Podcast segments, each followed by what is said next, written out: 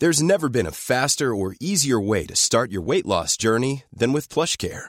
PlushCare accepts most insurance plans and gives you online access to board-certified physicians who can prescribe FDA-approved weight loss medications like Wigovi and Zepbound for those who qualify. Take charge of your health and speak with a board-certified physician about a weight loss plan that's right for you. Get started today at plushcare.com slash weight loss. That's plushcare.com slash weight loss. plushcare.com slash weight loss. Ma'am, my dad and anyone involved in this conservatorship and my management who played a huge role in punishing me when I said, no, ma'am, they should be in jail. There's a mistake. Moonlight, you guys won Best Picture. Well, there were three of us in this marriage. Ich zitiere, Herr Präsident, mit Verlaub, Sie sind ein Arschloch. Und wenn die Frauen mit den Boys schlafen, dann müssen sie sich hier anfassen. Well, I'm not a crook. Does everybody remember our Nipplegate? Ich nehme diesen Preis nicht an. I did not have sexual relations with that woman. Wenn wir Freunde wären, dann müsstest du so einen Scheiß überhaupt nicht machen. Ich wiederhole, ich gebe Ihnen mein Ehrenwort. Herzlich willkommen bei Ehrenwort, ein Podcast über Skandale. Ich bin Jakob Und ich bin Fabienne. Und wir sprechen eigentlich alle zwei Wochen über die großen und die kleinen Skandale aus Politik, Popkultur und Zeitgeschichte. Diesmal aber hört ihr uns schon sieben Tage nach der vergangenen Folge wieder, denn es ist der zweite Teil zu Fabiens Britney Spears Chronologie der Befreiung, muss man sagen. Mein Magnum Opus. Das heißt aber auch, wenn ihr die erste Folge noch nicht gehört habt, dann hört die doch am besten Fall zuerst, denn dann wisst ihr alles, was ihr wissen müsst, um diese Folge bestmöglich zu genießen und zu verstehen. Da wir in der letzten Folge auch unser zweijähriges Jubiläum gefeiert haben, haben wir ein Spendenkonto eröffnet und da haben sich schon ganz viele Menschen beteiligt. Auch da wollen wir uns einmal bedanken zwischendurch. Und zwar bei Petra, Sevan, Jutta, Anna, Sarah, Melanie, Annette, Lisa Marie, Julia, Sabine, Manni, Daniela, Fabian, Felix, Felicitas, Sandra, Frank, Andrea und Magdalena. Vielen, vielen Dank für eure Spenden. Falls ihr noch nicht gespendet habt und das tun möchtet, seid ihr dazu herzlich eingeladen. Den Link dazu findet ihr in der Folgenbeschreibung. Aber macht euch keine Sorgen, wir kommen auch so gut über die Runden. So, damit wäre alles Administrative abgeschlossen und ich kann es kaum erwarten, wie es mit Britney Spears weitergeht. Eine kleine administrative Bemerkung nur noch von meiner Seite. Bleibt ruhig bis ganz, ganz, ganz zum Schluss dran. Ich weiß, das macht ihr sowieso. Aber da gibt es noch die ein oder andere Podcast-Empfehlung. Uhu. Also durchhalten bis zum Schluss, bitte. Und wenn ihr uns fremd geht, kommt doch bitte wieder zurück, übernächsten Sonntag. Wir haben euch vergangene Woche die beispiellose Karriere von Britney Spears nacherzählt, die den Teen Pop erfand und die Nullerjahre geprägt hat wie kaum jemand sonst. Und Amerika war besessen von dieser Frau und gestand ihr eben nicht zu, beim Erwachsenwerden genau dieselben Fehler zu machen wie andere auch. Die Tabloids schreiben das nette Mädchen von nebenan zur Hure der Nation und 2007 stürzte Britney dann so richtig ab. Scheidung, Sorgerechtsstreit, miese Kritiken, zu viel Alkohol und Drogen, falsche Freunde und immer dabei die Fotografen. Als sie im Frühjahr 2008 wiederholt ins Krankenhaus eingeliefert wird, beantragt ihr Vater Jamie gemeinsam mit seiner neuen Businesspartnerin Lou Taylor erfolgreich die Vormundschaft für seine Tochter. Da waren wir letzte Woche stehen geblieben. Ich erinnere mich, lebhaft. Aber was heißt das überhaupt, Vormundschaft? Ein Vormund kümmert sich um eine Person, die ohne fremde Hilfe nicht zurechtkommt. In der Regel wird die Vormundschaft für ein älteres Familienmitglied übernommen, das zum Beispiel an Alzheimer oder an Demenz erkrankt ist oder aufgrund anderer Umstände eben nicht mehr für sich sorgen kann. Das heißt, nicht mehr in der Lage ist, sich morgens alleine anzuziehen, die Medikamente korrekt einzunehmen, die sie nehmen muss, oder eben regelmäßig ans Essen zu denken also der Personenkreis, für den so eine Vormundschaft gedacht ist, der ist sehr, sehr klein. Es reicht jetzt nicht zu sagen, ich habe mentale Probleme oder ich habe ein Suchtproblem, Mhm. ich möchte einen Vormund haben, weil dann wäre ja wahrscheinlich halb Amerika oder ein Drittel der Weltbevölkerung unter Vormundschaft. Es wird unterschieden zwischen der Vormundschaft über eine Person und der Vormundschaft über das Vermögen einer Person. Letzteres meint natürlich, dass jemand keine Kontovollmachten mehr haben sollte, keine eigene Kreditkarte mehr haben soll, eben weil er oder sie mit ihrem Geld nicht mehr wirklich umgehen kann oder auch anfällig ist für Betrügerinnen zum Beispiel. Im Jahr 2017 waren schätzungsweise 1,3 Millionen AmerikanerInnen in so einer Vormundschaft und Vermögenswerte von rund 50 Milliarden Dollar. Ihr könnt euch denken, so eine Vormundschaft ist der gravierendste Eingriff, den es im amerikanischen Rechtssystem gibt in die Freiheitsrechte einer Person. Und es ist wirklich die Ultima Ratio. Und du musst eigentlich belegen, dass alle anderen Maßnahmen, die du probiert hast, zum Beispiel die Unterbringung in einem betreuten Wohnen oder das Einsetzen eines Pflegedienstes, dass all das keinen Erfolg gehabt hat. Und erst dann kannst du überhaupt so eine Vormundschaft beantragen. Ich entnehme dem eigentlich, dass es hier anders gelaufen ist. Korrekt, du erinnerst dich vielleicht und ihr euch auch. Jamie Spears hatte ja noch als Britney im Krankenhaus war, die Vormundschaft beantragt und der ganze Prozess hat zehn Minuten gedauert. Ja. Und es hat ja auch niemand Britney Spears dafür auch nur angehört. Denn Jamie hat auf einem Formular angegeben bei Gericht, dass seine Tochter an Demenz leide. Was? Kein Spaß. Was? Das ist. Wow. Und so gibt Richterin Reva Götz seinem Antrag eben auch statt. Und Jamie wird der Vormund von ihr und der Co-Vormund ist ein Anwalt namens Andrew Wallet, den das Gericht stellt. Jetzt sieht die Rechtslage vor, dass die Person, die jetzt betreut wird, mindestens fünf Tage vor Inkrafttreten der Vormundschaft darüber informiert wird. Aber auch hier gibt es eine kleine Gesetzeslücke, die Jamie und Lou Taylor ganz geschickt auszunutzen wissen. Sie behaupten, Britney Spears ist unmittelbar gefährdet. Also es muss jetzt sofort gehandelt werden, Gefahr ist im Verzug, sie könne sich was antun oder wenn sie vergisst, ihre Medikamente zu nehmen, das sei brandgefährlich. Und deswegen wird das alles ganz, ganz schnell durchgewunken. Und noch bevor sie überhaupt weiß, dass sie bald, also in wenigen Tagen unter Vormundschaft gestellt wird, hat sie bereits einen Pflichtverteidiger, den das Gericht ihr zur Seite stellt. Das ist Sam Ingham. Sie hat ihn zwar nicht ausgesucht, aber sein Jahresgehalt von 520.000 Dollar darf sie in Zukunft natürlich herzlich gern bezahlen. Wow. Jetzt wird Britney Spears von drei Psychiatern untersucht. Und der dritte bescheinigt ihr dann auch, dass sie mental wirklich so wenig beieinander ist, nenne ich es jetzt mal, dass sie ein Fall ist für diese Vormundschaft. Britney Spears ist am Anfang auch gar nicht in so starkem Widerspruch zu dieser Vormundschaft. Also sie hat schon erkannt, dass sie Probleme hat, dass sie Hilfe braucht und sie ist offen dafür, dass da irgendeine Regelung gefunden wird, wenn es ihr denn damit besser geht. Wogegen sie sich aber von Stunde Null an wehrt, ist ihr Vater in der Rolle des Vormunds. Das will sie auf keinen Fall. Und noch aus dem Krankenhaus hatte sie den Rechtsanwalt Adam Streisand angerufen. Und der vertritt sie am 4. Februar bei einer Anhörung vor Gericht und macht deutlich, dass seine Mandantin nicht mit Jamie Spears als Vormund einverstanden ist. Ich erinnere mich auch noch, dass du in der letzten Folge erzählt hast, dass sie mal gesagt hat, dass als der Vater die Familie verlassen hat, das das Beste war, was der Familie passieren konnte.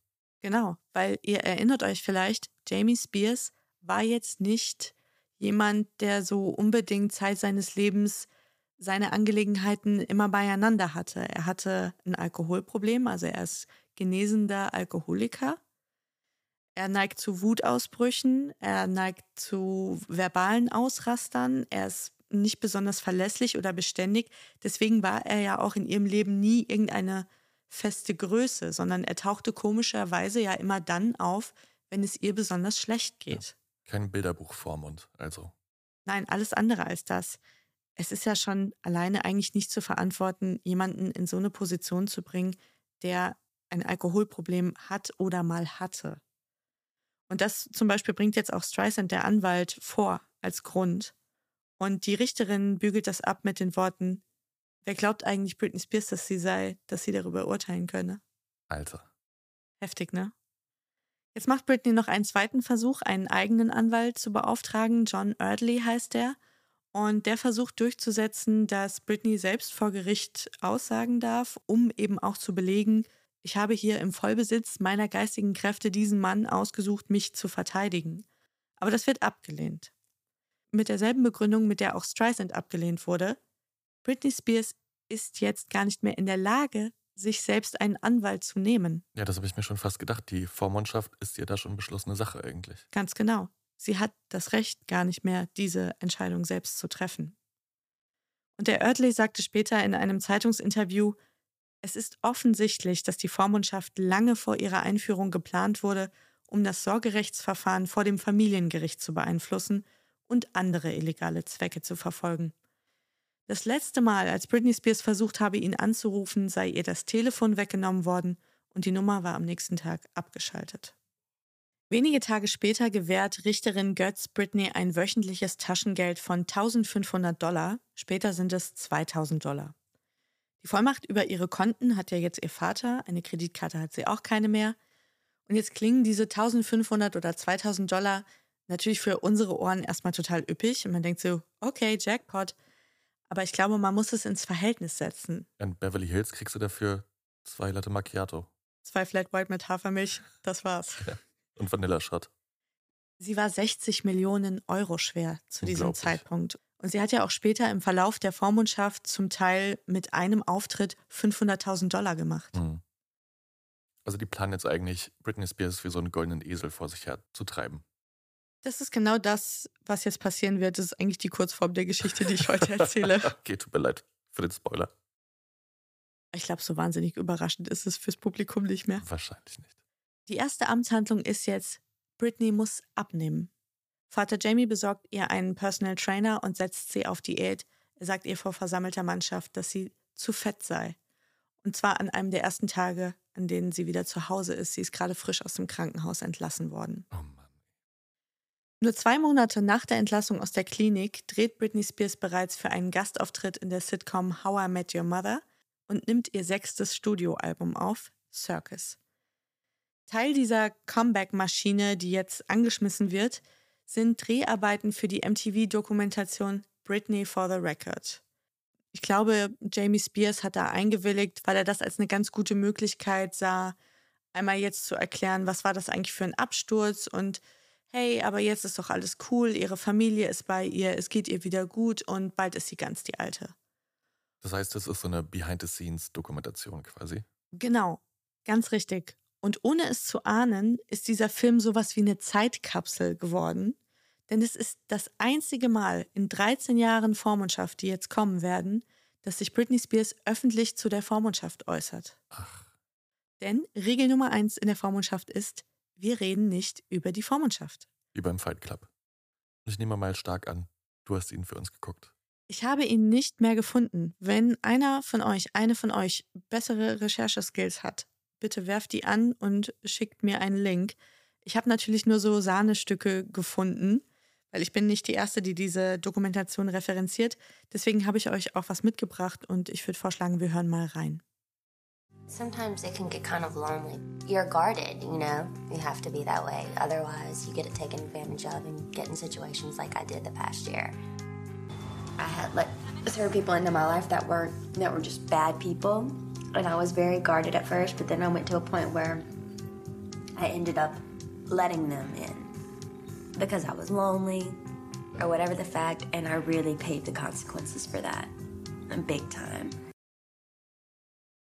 Also sie sagt in diesem Ausschnitt, dass man manchmal im Leben geschützt werden muss von äußeren Umständen oder schlechten Menschen und dass sie in der Vergangenheit viel zu oft schlechte Menschen nah an sich oder in ihr Leben gelassen hat. Mhm. Ja, und es klingt so ein bisschen so, als würde sie quasi alles rechtfertigen und kompensieren irgendwie, was jetzt um sie herum passiert mit dieser Vormundschaft. Genau, also sie rechtfertigt so diese Situation, in der sie ist und sagt, sie hat eben in der Vergangenheit Fehler gemacht. Sie sagt aber auch, andere machen auch Fehler. Aber ich muss dafür einfach einen sehr, sehr hohen Preis bezahlen. Mir wird das einfach sehr, sehr lange anhaften. Und sie sagt an anderer Stelle in dieser Dokumentation, es gibt keine Aufregung, es gibt keine Leidenschaft. Ich habe wirklich gute Tage und dann habe ich schlechte Tage. Selbst wenn man ins Gefängnis geht, weiß man, dass es eine Zeit gibt, in der man wieder rauskommt. Aber in dieser Situation hört es einfach nicht auf. Es ist jeder Tag wie der Murmeltiertag. Das klingt nach schwerer Depression. Ich finde, man hört es auch an der Art, wie sie spricht. Da ist so eine ganz, ganz tiefe Einsamkeit drin, die sie ja überhaupt auch erst in diese Situation gebracht hat. Mhm. Jetzt werdet ihr euch vielleicht fragen, sie war ja da nicht irgendwie gefesselt und geknebelt. Warum ist sie nicht einfach gegangen? Warum hat sie diese Situation nicht verlassen? Und das ist schnell beantwortet. Sie hatte nicht mal mehr ihren Pass. Also sie hatte keine Papiere und sie hatte kein Geld. Wo hätte sie hingehen sollen? Also der Vergleich zum Gefängnis ist ja nicht so weit hergeholt, muss man sagen. Es ist ein goldenes Gefängnis, ja, Ja. so ein. Ein Singvogel in einem goldenen Käfig. Ja. Dann kann man natürlich fragen, okay, sie konnte nicht weg, aber warum hat sie die Arbeit nicht verweigert? Und das ist auch ganz schnell erzählt, denn entweder tut sie, wie ihr geheißen und kooperiert, oder sie verwirkt das Besuchsrecht für ihre Söhne, Sean und Jaden. Das ist also das Druckmittel Nummer eins, wenn sie sagt, sie will irgendwas nicht machen oder sie braucht eine Pause oder sie hat keine Lust. Die Androhung Nummer eins ist immer, dann siehst du deine Kinder nicht mehr. Also schöne Erpressung. Total. Und den einstigen Inner Circle, der ja zuletzt auch nur noch aus Hausangestellten bestand, den hat ihr Vater jetzt komplett ausgesperrt. Wer in Zukunft etwas von seiner Tochter möchte, der muss sich erst bei ihm vorstellen. Und er findet auch so ein System, sie mit so scheinbaren Belanglosigkeiten zu bestrafen. Also wenn sie irgendwo nicht mitmacht, wie er möchte, dann sagt er zu ihr, gut, dann gibt es jetzt erstmal kein Sushi mehr. Mhm. Dann gibt es keine Termine mehr beim Nagelstudio. Dann kommt der Masseur nicht mehr. Also es klingt jetzt natürlich so wie so ein verwöhntes Kind, dem man irgendwas wegnimmt, aber so wurde sie halt erpresst. Entweder gab es Restriktionen, die so ihren Lifestyle betrafen, oder die Androhung war halt, du siehst die Kinder nicht mehr. Wie mit so einem Dressurpferd. Im Oktober wird dann die Vormundschaft, die bis hierher immer sukzessive für eine bestimmte Zeit verlängert wurde, sie wurde ja anfangs auch nur für wenige Tage sogar gewährt, die wird jetzt zeitlich unbegrenzt. Im Dezember stimmt das Gericht zu, dass alle, die eine aktive Rolle in dieser Vormundschaft haben, auch ihren Lohn dafür bekommen sollen. Zum Beispiel erhält Britneys Bruder Brian 200.000 Dollar als ihr Head of Trust, also ihr Mitvermögensverwalter.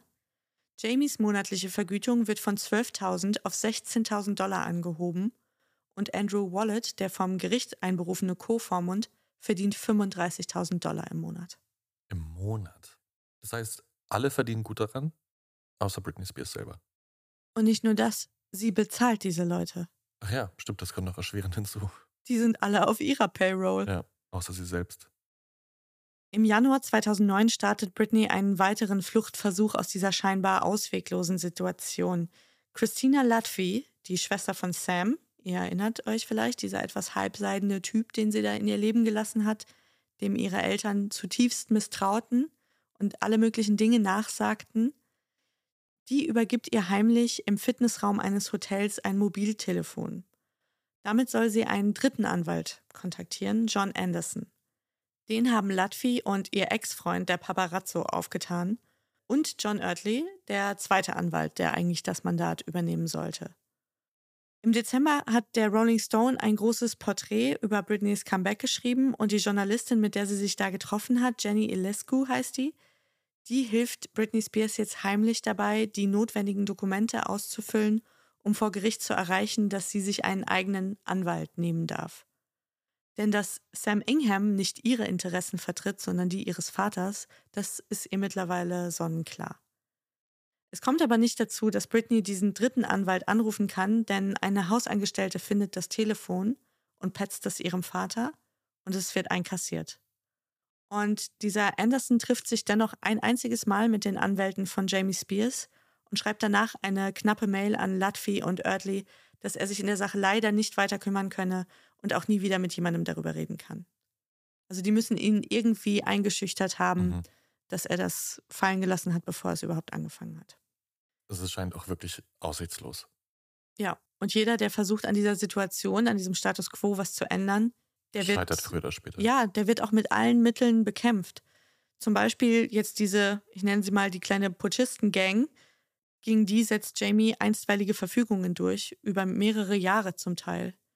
Dem Anwalt, der da drin hing, dem hängt er ein Disziplinarverfahren an den Hals. Der hat fast seinen Job verloren, seine Anwaltslizenz. Wahnsinn. Also die Leute, die sich gegen diese Vormundschaft gestellt haben, die hat man wirklich zu vernichten versucht. Also es ist eigentlich eine ausgemachte Verschwörung, muss man sagen. Es ist ein Business. Ja. Und zwar eins, das man sich nicht kaputt machen lassen Mhm. will von irgendwem. Im März werden Gerichtsdokumente geleakt, die belegen, dass Britney Stand jetzt, also die Vormundschaft ist zwei Monate alt, schon 2,7 Millionen Dollar für Anwaltskosten ausgegeben hat. Ich schätze mal Kosten von Anwälten, die nicht ihre Interessen vertreten, sondern die der Vormannschaft. Das ist ja das perfide. Ja. Aber auf der anderen Seite rollt der Rubel bereits wieder.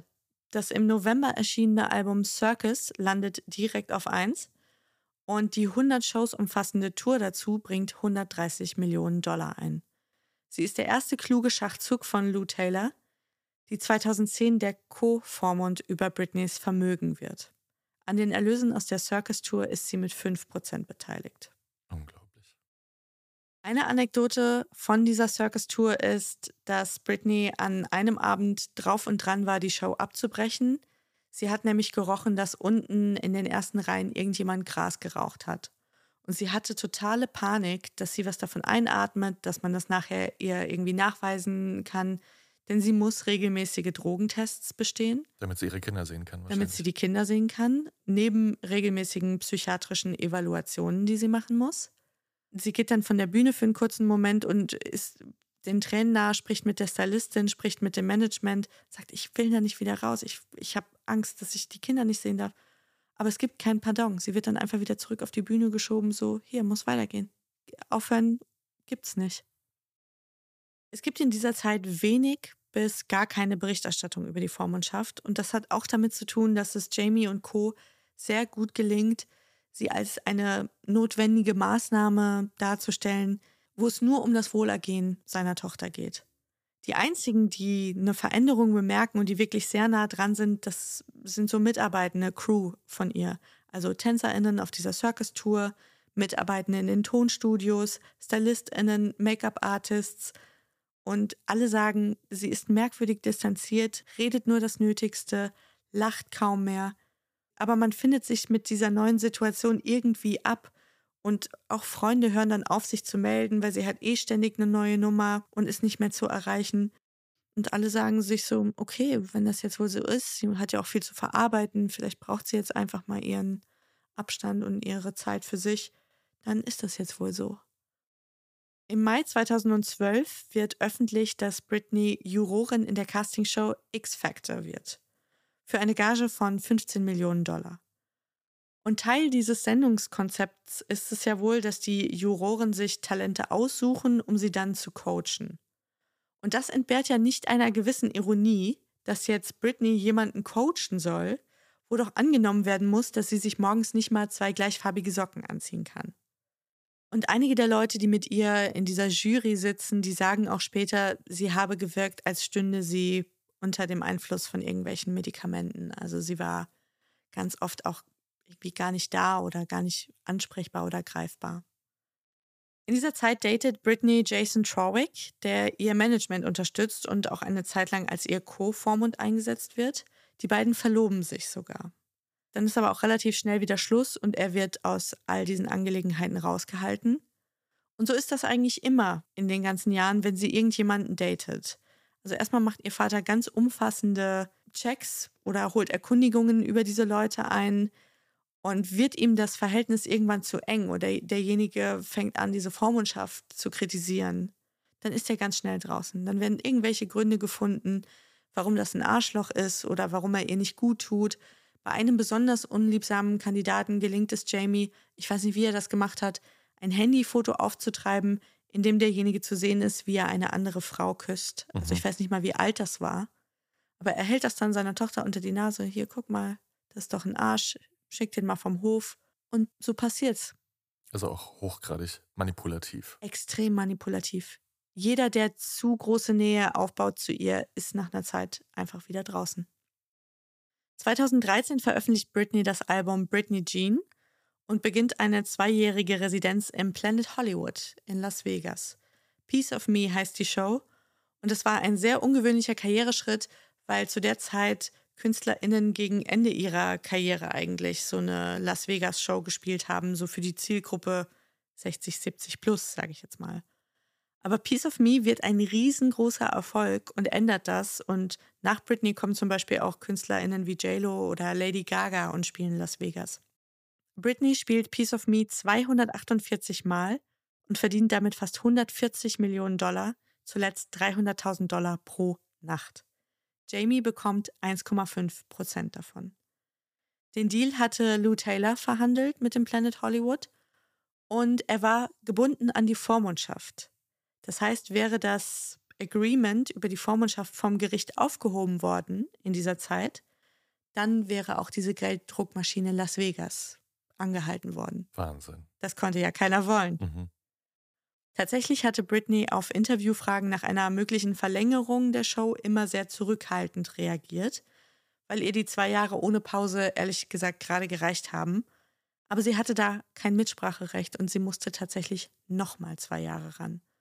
Und es waren immer so Blöcke, zum Teil waren das sechs aufeinanderfolgende Abende. Sie ist immer mit dem Flugzeug von Los Angeles eingeflogen worden und am selben Abend zurück. Und oft gab es nach den Vorstellungen auch noch Meet and Greet. Und sie musste dann völlig fertig sich da noch hinschleppen, denn die Fans haben zum Teil 2500 Dollar für so ein Meet and Greet bezahlt.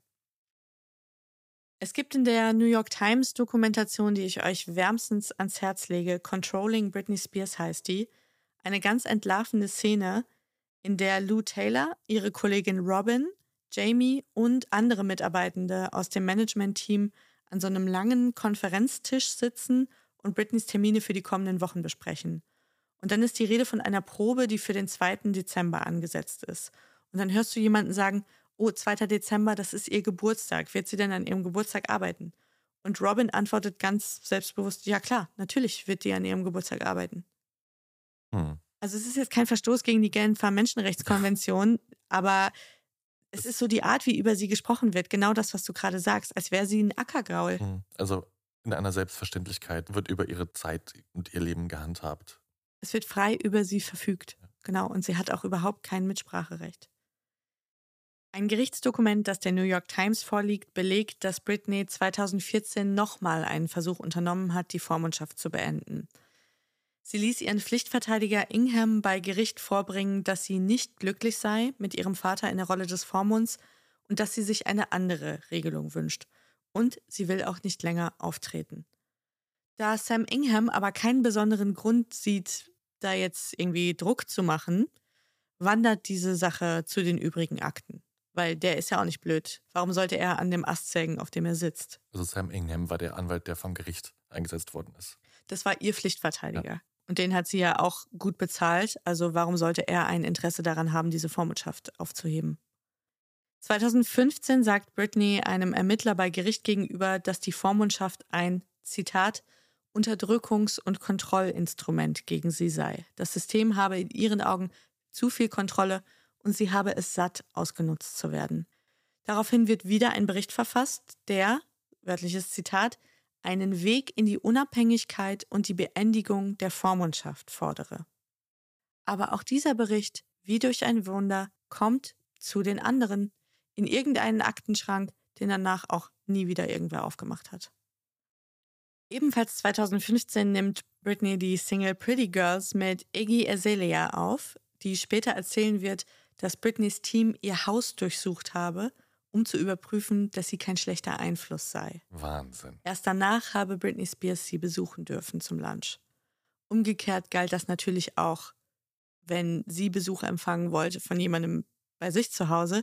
Die Befürchtung war immer, das sind irgendwelche schlimmen Leute von früher, die bringen Drogen mit ins Haus. Das geht nicht. Also wer kam, der wurde gefilzt.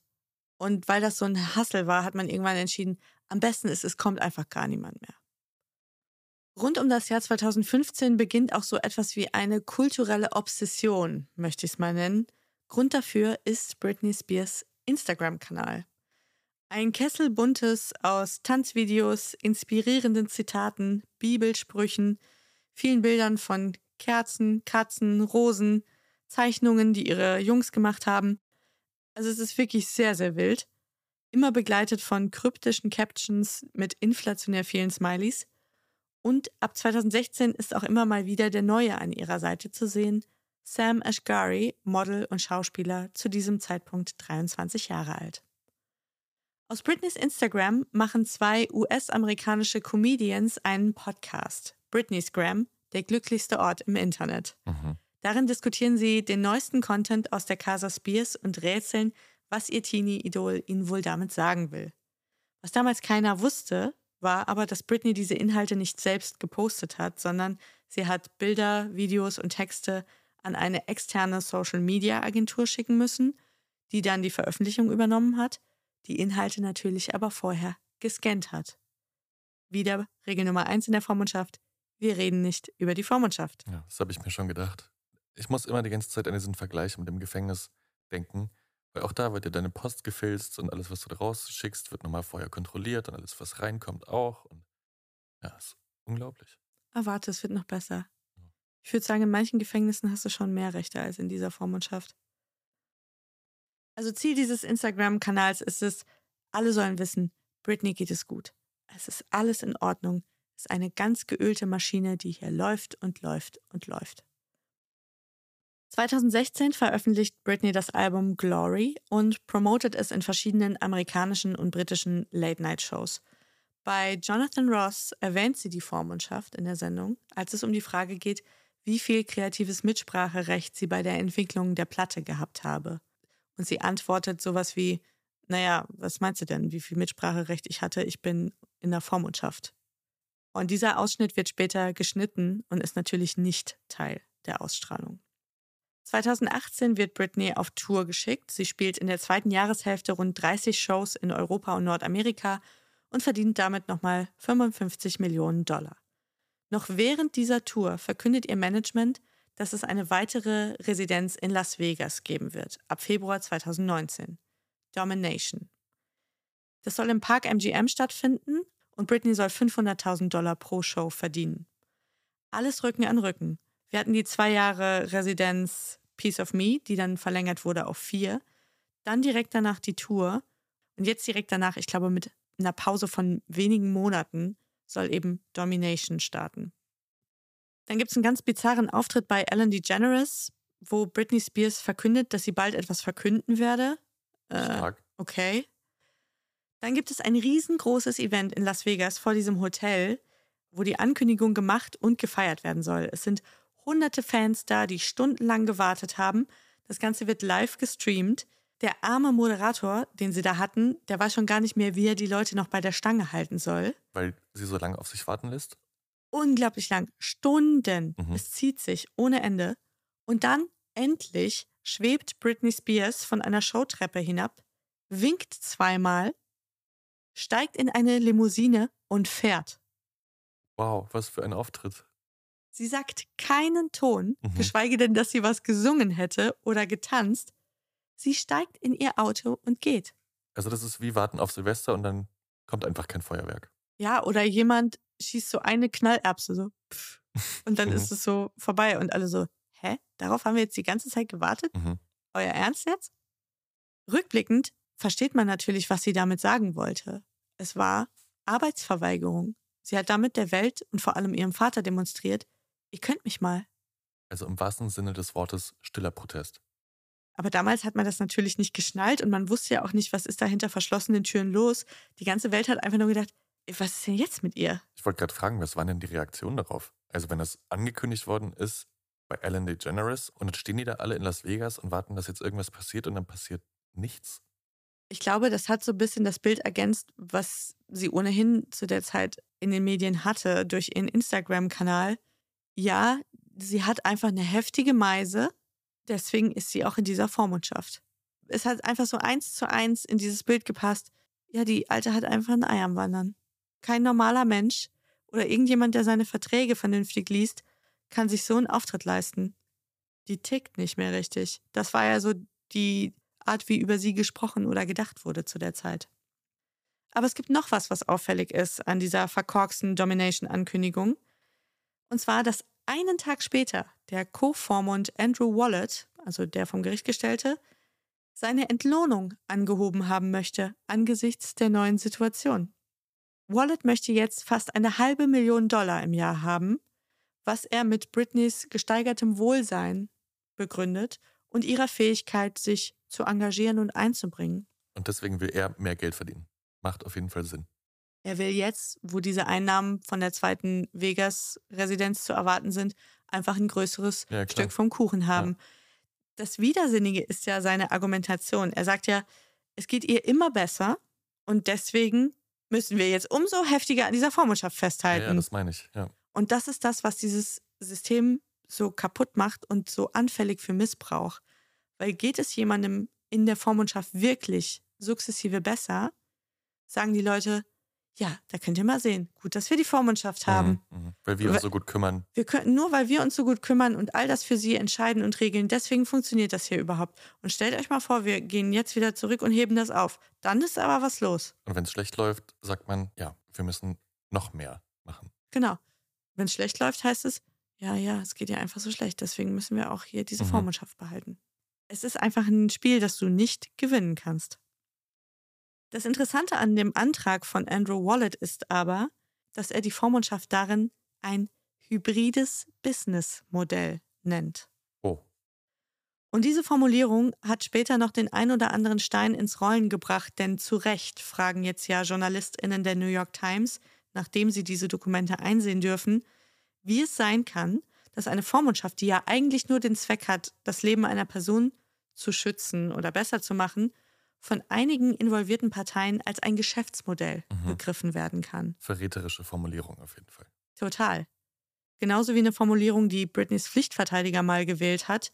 Ich kann sie leider nur auf Englisch sagen, weil sie auf Deutsch nicht funktioniert, aber der hat mal von Britney gesprochen als High Functioning Conservative.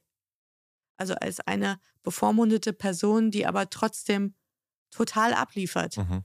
Und das ist ja ein Widerspruch in sich. Wie kann mhm. das existieren? Das geht nicht. Bereits im Januar 2019 verschiebt Britney Domination auf unbestimmte Zeit, denn ihr Vater ist krank und muss operiert werden. Daraufhin tritt Andrew Wallet als Co-Vormund zurück und erhält eine Abfindung in Höhe von 150.000 Dollar. Jetzt, wo das Geschäft geplatzt ist, kann er sich auch anderen, vielleicht lukrativeren Fällen zuwenden. Ich weiß es nicht. One size fits all seems like a good idea for clothes until you try them on. Same goes for healthcare. That's why United Healthcare offers flexible, budget friendly coverage for medical, vision, dental, and more. Learn more at uh1.com.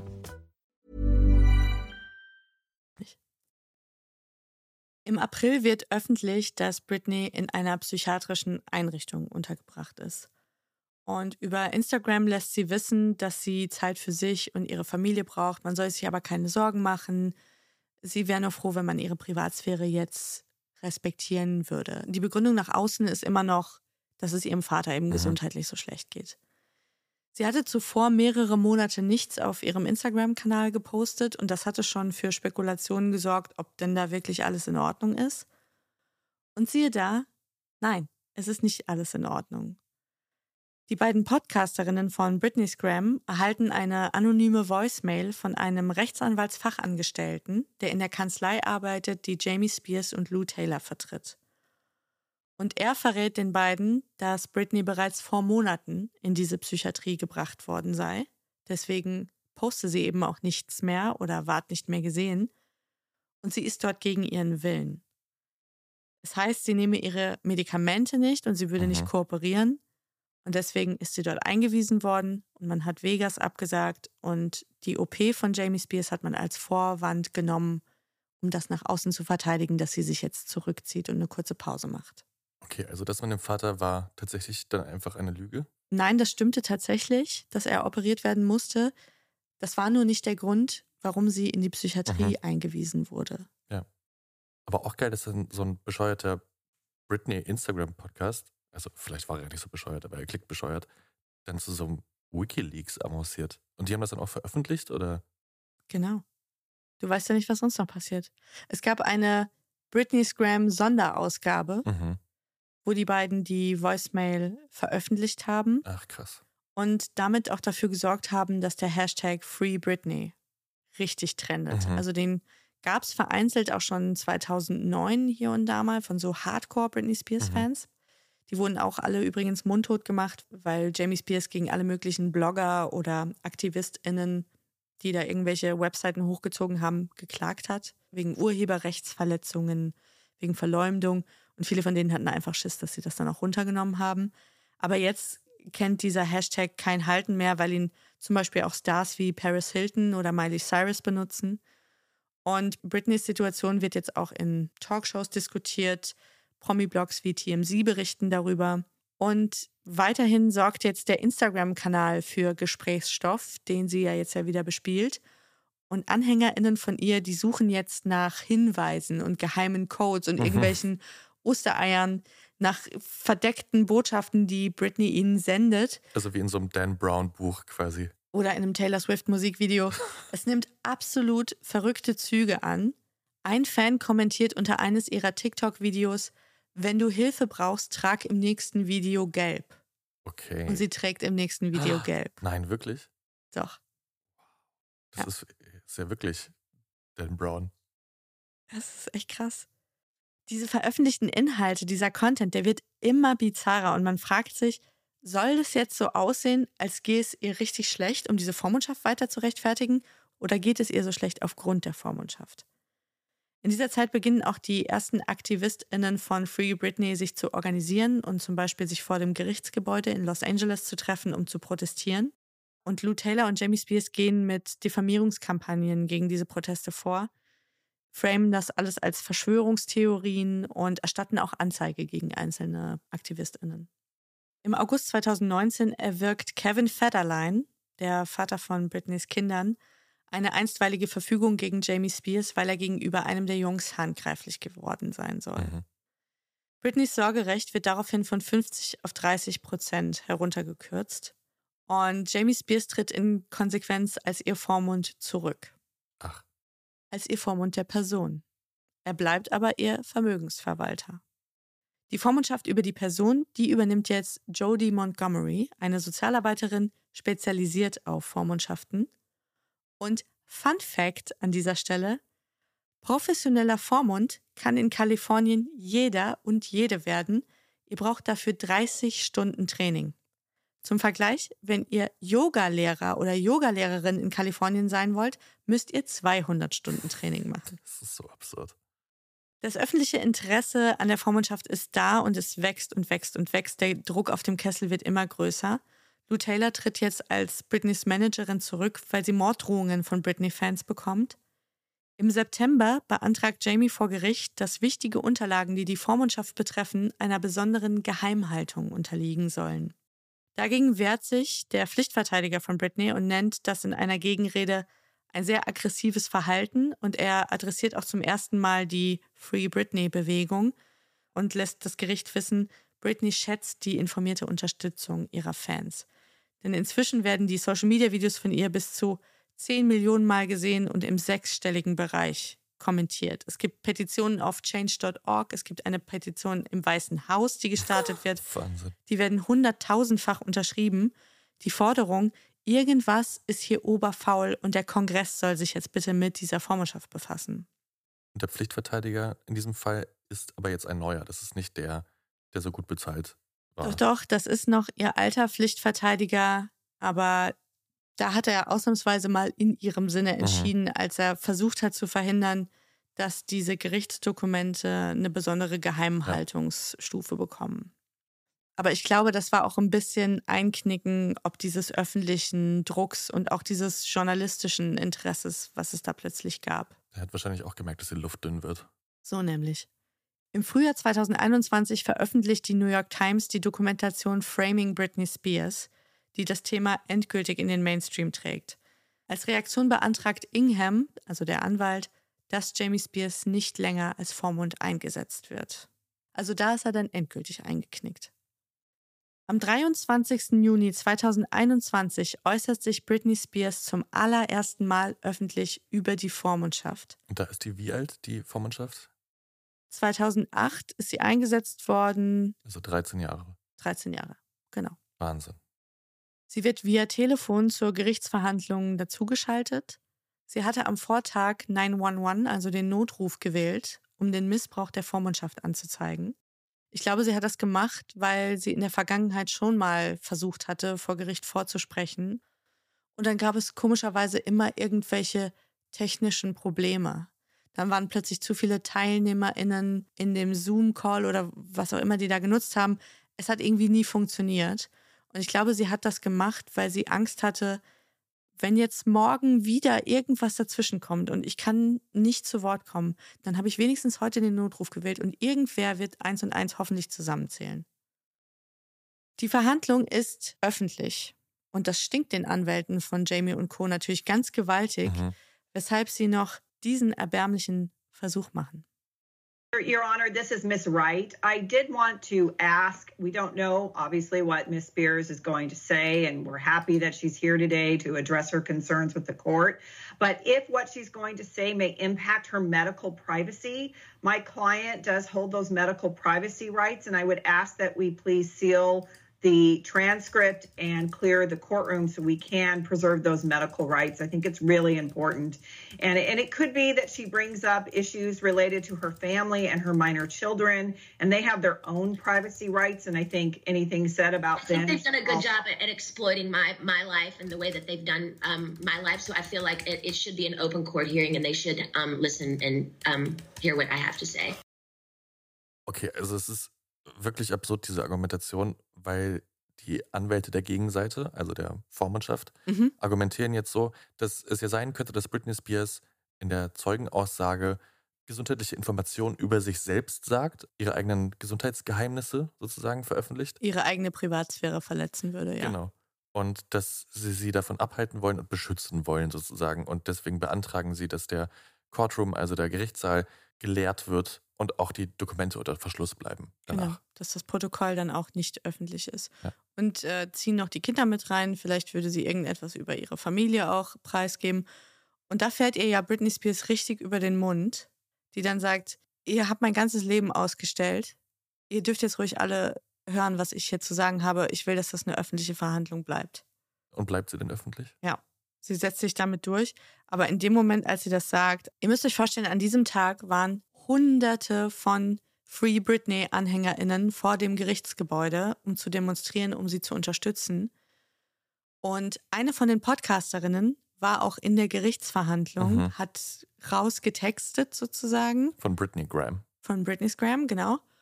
Und es war jemand mit in der Verhandlung, der nach draußen jemanden angerufen hat und über Lautsprecher sozusagen dann das übertragen hat, was im Gericht besprochen wurde. Mhm. Und als die hörten, dass, weil man wusste ja die ganze Zeit nicht, wird sie heute wirklich was sagen? Es war ein Gerücht, das so waberte. Ja. Und dann hörten die Leute ihre Stimme und hörten, es sollen alle wissen, was mit mir los ist. Da ist ein Jubel ausgebrochen, das kannst du dir nicht vorstellen. Die Leute haben geschrien. Ich habe richtig Gänsehaut gerade. Ich habe auch Tränen in den Augen, weil wirklich, das, das sind auch berührende Bilder, weil dieses Free Britney Movement, das sind halt auch viele queer Kids und die einfach gesagt haben, diese Frau hat mein Leben gerettet und Mhm. das, das tut mir in der Seele weh, dass sie jetzt eingesperrt ist. Ich will Britney Spears wieder zurück und ich will ihr jetzt helfen, so wie sie mir über ganz schwere Zeiten in meinem Leben geholfen hat. So, jetzt fange ich auch schon das Flennen an. Die Stimme zittert. Das ist schlimmer als in der Lady Diana-Folge. Huh, kurz beruhigen. Dass natürlich das mitgeschnitten wurde nach draußen, das war illegal. Also das war nicht sauber. Und ist ja klar, Tage später war das auch im Internet das Mhm. File. Ihr könnt euch das auch anhören. Diejenige Person, wer auch immer es ist, der es aufgenommen hat, ihr hört die auch. Ihr hört die ganz schwer atmen, ihr hört die auch weinen. Also Oh ich war es nicht, auch wenn der Verdacht nahe liegt. Ich war es nicht. 24 Minuten ist das Britney-Statement lang. Sie muss mehrfach unterbrochen werden, weil sie so schnell spricht, dass die Protokollführerin gar nicht mitkommt. Und du hörst den Zorn und die Wut in ihrer Stimme und sie erhebt wirklich schwerste Vorwürfe gegen ihre Familie und gegen ihr Management. Und sie sagt, die sollen ins Gefängnis gehen für das, was sie mir angetan haben. Sie erzählt, dass sie 2018 unmittelbar nach der Peace of Me Tour eine Pause gebraucht habe, aber die hätte man ihr nicht zugestanden. Sie habe mindestens vier Tage die Woche für die neue Vegas-Show trainieren müssen. Als sie in einem der Trainings gesagt hat, dass sie einen der Tanzschritte so nicht gut findet und so nicht machen möchte, da sind einfach alle Anwesenden verschwunden in einen Raum, haben eine Stunde geredet hinter ihrem Rücken. Sie musste dann erneut zum Psychiater, um evaluiert zu werden. Weil sie es gewagt hat, wieder Worte zu geben. Genau. Bei dem Tanzschritt. Man hat sie dann wissen lassen, dass sie hier nicht richtig mitmacht, dass sie hier nicht kooperiert. Mhm. Und deswegen müsste sie jetzt eben zu diesem Psychiater einmal in der Woche, plus sie muss zu dem Zeitpunkt auch schon zweimal pro Woche zur Therapie gehen. Das ist ja wie beugehaft. Das ist wirklich so übergriffig, dass man es gar nicht in Worte fassen kann. Sie hat sich ja auch nicht mal aussuchen dürfen, welcher Therapeut oder welcher Psychiater sondern ihr Management hat ja auch noch ganz clever eine Einrichtung in Los Angeles rausgesucht, in Beverly Hills, die jeder kennt, wo auch jedes Mal, wenn sie da war, hunderte Paparazzi gewartet haben, dass es jedes Mal auch ja schöne Bilder gibt, wie sie Tränen überströmt da rauskommt, weil dann hattest du wieder die Fotomotive, die belegen, Mensch, ein Glück ist diese Britney Spears in dieser Vormundschaft. Mhm. Alles andere wäre ja wirklich nicht zu verantworten. Der neue Psychiater, der stellt sie jetzt medikamentös neu ein und sie wird auf Lithium gesetzt. Daneben wird sie zu einer weiteren Rehab gezwungen und das waren diese Monate, in denen sie sich zurückgezogen hatte aus der Öffentlichkeit, wo auch nichts passierte auf Instagram, Aha. wo die Welt ja noch in dem Glauben war, ah, okay, die braucht ein bisschen Zeit für sich, weil ihr Vater ist ja so schwer krank. Nee, nee, nee, sie wurde in so eine Rehab-Einrichtung gezwungen, die 60.000 Dollar im Monat gekostet hat, die natürlich auch sie selbst bezahlen durfte. Und diese dieser Aufenthalt, der war von ständigen Bluttests, von weiteren psychologischen Evaluationen begründet. Auch dieser Vorfall, als sie da gesagt hat, sie macht diesen Tanzschritt nicht. Sie musste dann wieder so einen Test machen und da sagte ihr Vater am Telefon zu ihr, ja, Herzchen, den hast du nicht bestanden, deswegen musst du jetzt in diese Klinik eingewiesen werden. Tut uns leid. Oh, das ist so perfide und böse. Das und sie sagt in ihrem Statement vor Gericht, ich habe am Telefon eine Stunde lang geweint und mein Vater hat jede Minute davon genossen. Mhm.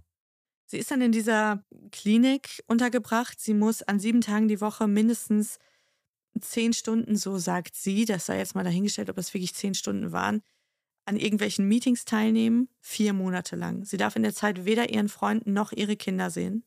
Und sie sagt, die Wahrnehmung, die öffentliche Wahrnehmung, die da gezeichnet wurde, dass es ihr gut gehe, das war eine Lüge. Sie sei seit langem traumatisiert, sie sei in einem Schockzustand, sie sei so wütend, dass sie davon krank werde, sie fühle sich allein und so, als wäre sie bereits tot. Die Vormundschaft hat ihr ja auch verboten, ihren Freund zu heiraten. Das wiederholt sie auch nochmal in ihrem Statement. Und noch heftiger ist die Schilderung, dass ihr Management sie eben auch gezwungen habe, eine Spirale zu tragen, um zu verhindern, dass sie noch ein weiteres Kind bekommt. Und sie schließt ihr Statement mit diesen Worten. So basically, this conservatorship is doing me way more harm than good. Um, I want, I deserve to have a life. I've worked my whole life. I deserve to have a two to three year break and just, you know, do what I want to do. Um, but I do feel like um, there is a crunch here, and I feel like um, I feel open and I'm okay to talk to you today about it. But I I wish I could stay with you on the phone forever because when I get off the phone with you, all of a sudden, all of I hear I hear all these no's, no, no, no, and then all of a sudden I get I feel ganged up on and I feel bullied and I feel left out and alone. And I'm tired of feeling alone. I deserve to have the same rights as anybody does by having a child, a family, any of those things, and more so. Um, and that's all I wanted to say to you. And thank you so much for letting me speak to you today. Okay. Also sie sagt, dass ihr diese Vormundschaft viel mehr Schaden zugefügt hat, als es ihr auch nur im Ansatz hätte helfen können. Mhm. Sie sagt, dass sie sich eingekesselt fühlt, dass sie sich gemobbt fühlt und dass es ihr auch so wichtig ist, jetzt ihre Zeit zu nutzen, die sie da hat, um diese Aussage zu machen, weil sobald sie das Telefon auflegt, wird sie nur noch Nein, Nein, Nein. Und alles wird ihr genommen und sie hat nicht das Recht, ihre Familie zu sehen, so wie sie es möchte, oder eine Beziehung zu führen, so wie sie es möchte. Sie hat das ganze Leben lang gearbeitet und möchte sich auch rausnehmen, jetzt zwei, drei Jahre mal Pause zu machen. Und ja, das ist dann offensichtlich, so wie es klingt, das Letzte, was sie dann auch aussagt, diesen genau. Satz. Und sie sagt, ich habe die gleichen Rechte wie jeder andere auch. Ja. Und eine ihrer Forderungen in dem Statement ist auch, dass sie jetzt ihren eigenen Anwalt einsetzen möchte, um gegen die Vormundschaft zu klagen. So, jetzt kannst du dir ja vorstellen, dass dieses Handmaid's Tale Statement von ihr einschlägt wie eine Mörsergranate. Mhm. Es sorgt für Jubelschreie bei den AktivistInnen, es sorgt für Tränen bei den Leuten, die im Gerichtssaal sitzen. Es sorgt für Entsetzen in der Öffentlichkeit. Jamie Spears gibt in den vier Wochen danach fast eine Million Dollar für Anwälte und Krisen-PR aus, um den Schaden zu begrenzen. Mhm. Er versucht den Missbrauch, der innerhalb dieser Vormundschaft stattgefunden hat, auf Jodie Montgomery zu schieben, die ja vor kurzem erst eingesetzt wurde als Vormund der Person. Das ist natürlich völliger Quatsch. Und er sagt der Presse gegenüber, die Vorwürfe seien Unsinn, seine Tochter sei geistig krank. Unglaublich, wie man das mit seiner eigenen Tochter machen kann. Im Juli tritt Larry Rudolph als Manager von Britney zurück und Sam Ingham, der zahnlose Pflichtverteidiger, gibt das Mandat ab. Britney wird die Wahl eines eigenen Anwalts zugestanden und sie trifft auf Matthew Rosengart und der macht jetzt richtig Dampf. Nicht nur, dass er jede Anstrengung unternimmt, Jamie als Vermögensvormund abzusetzen, er will für seine Mandantin gegen ihn und Lou Taylor klagen. Denn es kommt raus, dass die beiden immer wieder haben Geld verschwinden lassen. Mhm. Unter anderem aus dem Vermögen einer Stiftung, die Britney gegründet hatte, um Kindern aus schwierigen Verhältnissen Tanzunterricht zu ermöglichen. Dieses Geld ist zum Beispiel an eine Kirche gespendet worden, die unter anderem Konversionstherapie anbietet. Also ich komme aus dem Kopfschütteln gar nicht mehr raus inzwischen. Mindestens zwei Millionen Dollar sind verschwunden, ohne dass bis heute irgendjemand weiß, wohin. Im September 2021 beantragt Jamie Spears selbst, dass das Gericht ihn als Vormund entlässt. Seine Anwälte müssen gemerkt haben, dass sie gegen Rosengart keine Chance haben und kommen ihm so zuvor. Doch der will die Ermittlungen wegen Veruntreuung und Missmanagement keinesfalls auf sich beruhen lassen. Britney derweil verkündet die Verlobung mit Sam Ashgari. Heißt das, sie ist zu diesem Zeitpunkt schon wieder frei? Naja, verloben darf sie sich ja, beziehungsweise eine Verlobung ankündigen. Aber das Nein, sie ist noch, nein, noch ist sie in der Vormundschaft. Mhm. Ja. Im September 21 veröffentlicht die New York Times eine weitere Dokumentation, die ich schon mal vorhin zitiert habe, die Situation da, ob sie an ihrem Geburtstag arbeiten kann oder nicht. Controlling Britney Spears heißt die, also sozusagen Teil 2. Und die mhm. ist noch viel schlimmer als Teil 1. Ich empfehle beides sehr. Kann man auf Amazon Prime anschauen. Nicht nur, dass Mitarbeitende aus dem engsten Umfeld die Vorwürfe aus Britneys Statement vor Gericht bestätigen, es sagt ein Mitarbeiter der Sicherheitsfirma Black Box Security aus, die damit beauftragt war, Britney Spears zu beschützen. Ich würde eher sagen, zu bewachen. Und der gesteht, dass Britney wirklich 24-7 überwacht wurde, dass ihr Handy kontrolliert und ihre E-Mail-Kommunikation gelesen wurde und dass ihr Schlafzimmer verwandt war. Mindestens 180 Stunden hatte man Britney, ihre jeweiligen Lebenskurzzeitabschnittsgefährten und die Kinder belauscht. Man hatte alle ihre Geräte mit einer iCloud verbunden und Jamie und Lou hatten das passende iPad dazu und haben dieselbe iCloud auf diesem iPad laufen lassen und haben sozusagen alle Fotos, alles, alle, alle Fotos, alle Dokumente, alle Kommunikation, alle Nachrichten mitgelesen, die sie auf ihren Geräten hatte. Die Mitarbeiter von Blackbox waren übrigens auch diejenigen, die ihr morgens die Medikamente gegeben haben. Das muss man sich mal vorstellen. Leute von einer Sicherheitsfirma. Und der Typ, der in dieser Doku ist, dieser junge Mann, der sagt, ich habe mich in dem Moment entschieden, mein Gesicht zu zeigen und auszusagen, als mein Chef mich mehr oder weniger gezwungen hat, die Beweise vernichten zu lassen. Mhm. Am 12. November endet die Vormundschaft von Britney Spears nach fast 14 Jahren und sie tweetet, bester Tag ever. Mhm. Sie bedankt sich bei der Free Britney-Bewegung und sagt, dass sie ihr das Leben gerettet hat. Der Fall Britney Spears hat das Thema Vormundschaft nochmal ganz weit ins öffentliche Bewusstsein gerückt und hat sogar zu einer Reihe von Gesetzesänderungen in den USA geführt. Zum Beispiel zu der, dass betroffene Personen Anspruch haben auf eine Verteidigung, die sie selbst gewählt haben. Super. Insbesondere InklusionsaktivistInnen haben das Momentum genutzt und die Prominenz dieses Falls, um auf die Problematik der Regelung hinzuweisen, die eben zu oft zum Missbrauch einlädt und sich ganz oft eben auch der staatlichen Kontrolle entzieht. Mhm. Denn du kannst natürlich vorstellen, dass Menschen mit Behinderung überproportional ja, oft in solchen Vormundschaften stecken. Und ob jetzt zu Recht oder zu Unrecht, weiß man eben nicht, weil niemand so genau hinguckt. Mhm. Einige Probleme dieser Vormundschaft sind ja, glaube ich, jetzt schon deutlich geworden. Der größte Haken ist einfach, du musst als die bevormundete Person beweisen, dass du die Vormundschaft nicht mehr brauchst. Ja.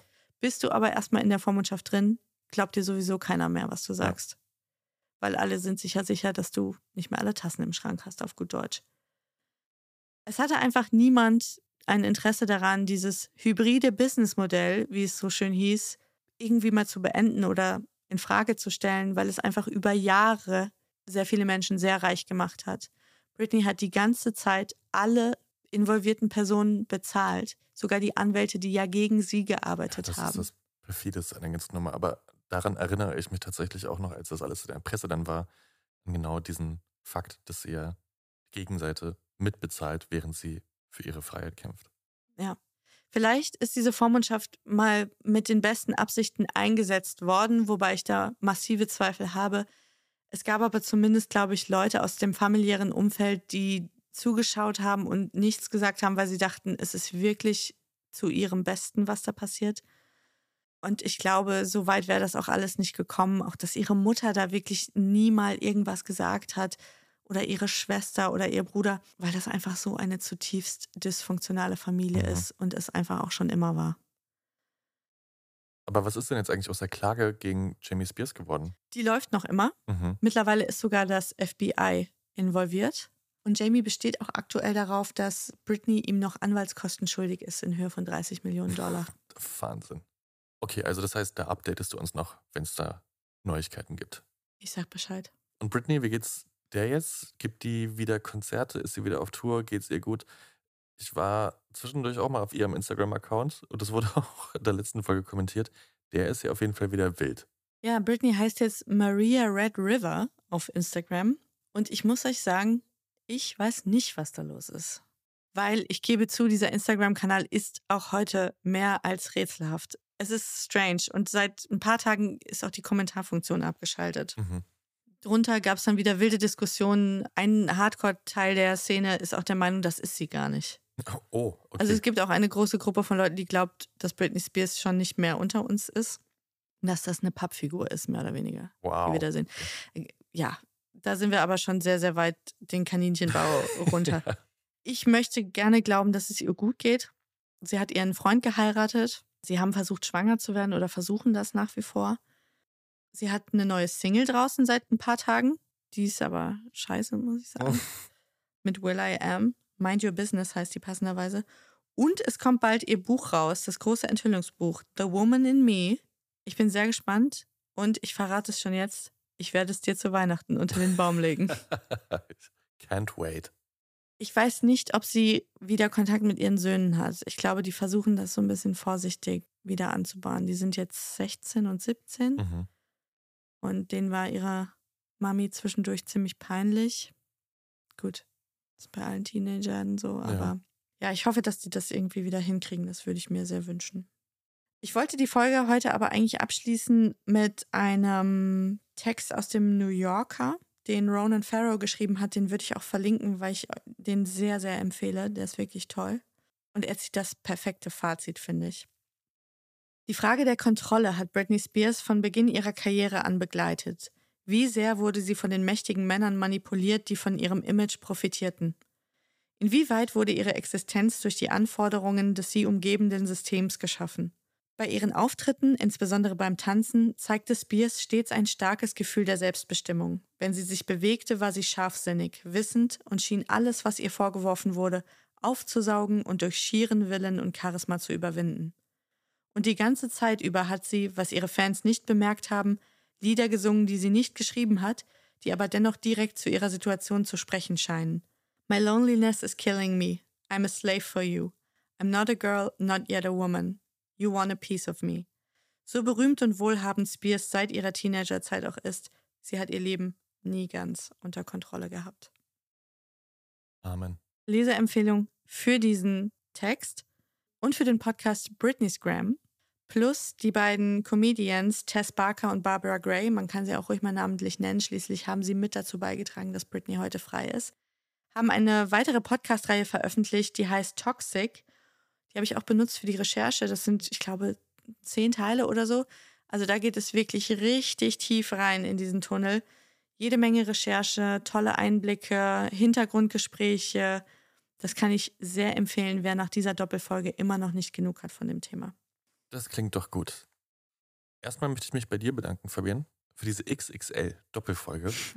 ich habe ja so am Rande von dieser ganzen Geschichte mitbekommen. Das heißt am Rande, zwischendurch in den Hochzeiten war ich auch schon leicht investiert in das Free Britney Movement.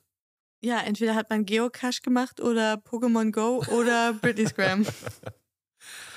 Aber jetzt alles nochmal so geballt zu hören, ist schon wirklich echt heftig. Also da kann einem Britney Spears wirklich nur leid tun.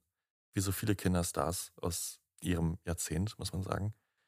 Aber die Geschichte schlägt da, glaube ich, wirklich dem Fass an mehreren Stellen den Boden aus. Also ja, vielen Dank. Ich hoffe, es hat euch auch Spaß gemacht. Wir hören uns das nächste Mal wieder in zwei Wochen. Ich weiß, ihr habt euch schon daran gewöhnt, dass es uns jetzt wöchentlich gibt, aber da müssen wir euch leider vertrösten. Denn wie ihr euch denken könnt, dauert es ganz schön lange, sich für so eine Folge vorzubereiten und alles zusammenzusuchen. Also verzeiht uns. Aber wir haben noch eine kleine Empfehlung für euch.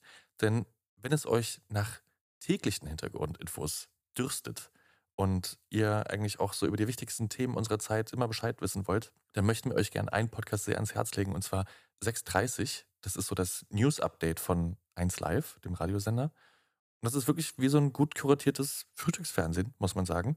Nur zum Hören. Ja. Zum Hören. Und wir haben da auch schon einige Folgen gehört, die wirklich sehr gut aufbereitet sind. Und es ist auch alles nicht so staubtrocken wie so eine normale Nachrichtensendung, sondern es ist eigentlich wie so ein Lava-Podcast, aber in gut und in informativ. Es fühlt sich an wie so eine morgendliche Umarmung, aber es ist tatsächlich, weil öffentlich-rechtlich alles fundiert und gut recherchiert und hintergründig. Ja, und es ist auch gut möglich, dass ihr dort die Geburtsstunde von zukünftigen Skandalen in unseren Folgen hört, denn die passieren ja einfach so, mal zwischendurch. Also sei es jetzt gerade Trump, der vor Gericht aussagen muss, oder die jüngsten Anschuldigungen gegen Lizzo, den Freispruch von Kevin Spacey, alles, was gerade so abgeht an Skandalen und da brodelt, erfahrt ihr da wahrscheinlich dann zuerst und dann ein halbes Jahr später oder ein Jahr später bei uns dann ausgebreitet. Also hört doch mal rein und wir hören uns dann jeden zweiten Sonntag. Das heißt, in zwei Wochen wieder. Weißt du schon, was du machst? Ich weiß schon, was ich mache. Es geht ins Filmgeschäft nach Hollywood. Es geht um Hacks und gelegte E-Mails. Mehr verrate ich aber noch nicht. Uh, das ist aber mystisch. Es wird spannend. Machst du Harvey Weinstein? Nee. Nee. Okay, Gott sei Dank. Nicht wieder so eine schmutzige Sexsache jetzt, wie Nee. neulich. Es wird nicht düster. Okay. Ja, endlich mal wieder was Launiges. Ja, ich glaube, launig könnte es werden. Mit so ein paar erschreckenden Nachrichten. Fettet die Popcornmaschinen. Wir hören uns in zwei Wochen. Bis dahin könnt ihr gerne unseren Instagram-Kanal abonnieren, at Ehrenwort Podcast. Ihr könnt uns eine nette Review schreiben auf Apple Podcasts. Ihr könnt uns fünf Sterne da lassen bei Spotify und ihr könnt uns mit einer Spende unterstützen. Den Link dazu findet ihr in der Folgenbeschreibung. Wir bedanken uns recht herzlich für eure Aufmerksamkeit und hören uns in zwei Wochen wieder. Bis dahin, Bleibt sauber. tschüss. Tschüss.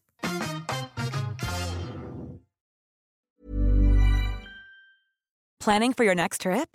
Elevate your travel style with Quince. Quince has all the jet setting essentials you'll want for your next getaway, like European linen, premium luggage options, buttery soft Italian leather bags, and so much more. And is all priced at 50 to 80% less than similar brands. Plus, Quince only works with factories that use safe and ethical manufacturing practices. Pack your bags with high-quality essentials you'll be wearing for vacations to come with Quince. Go to quince.com slash pack for free shipping and 365-day returns.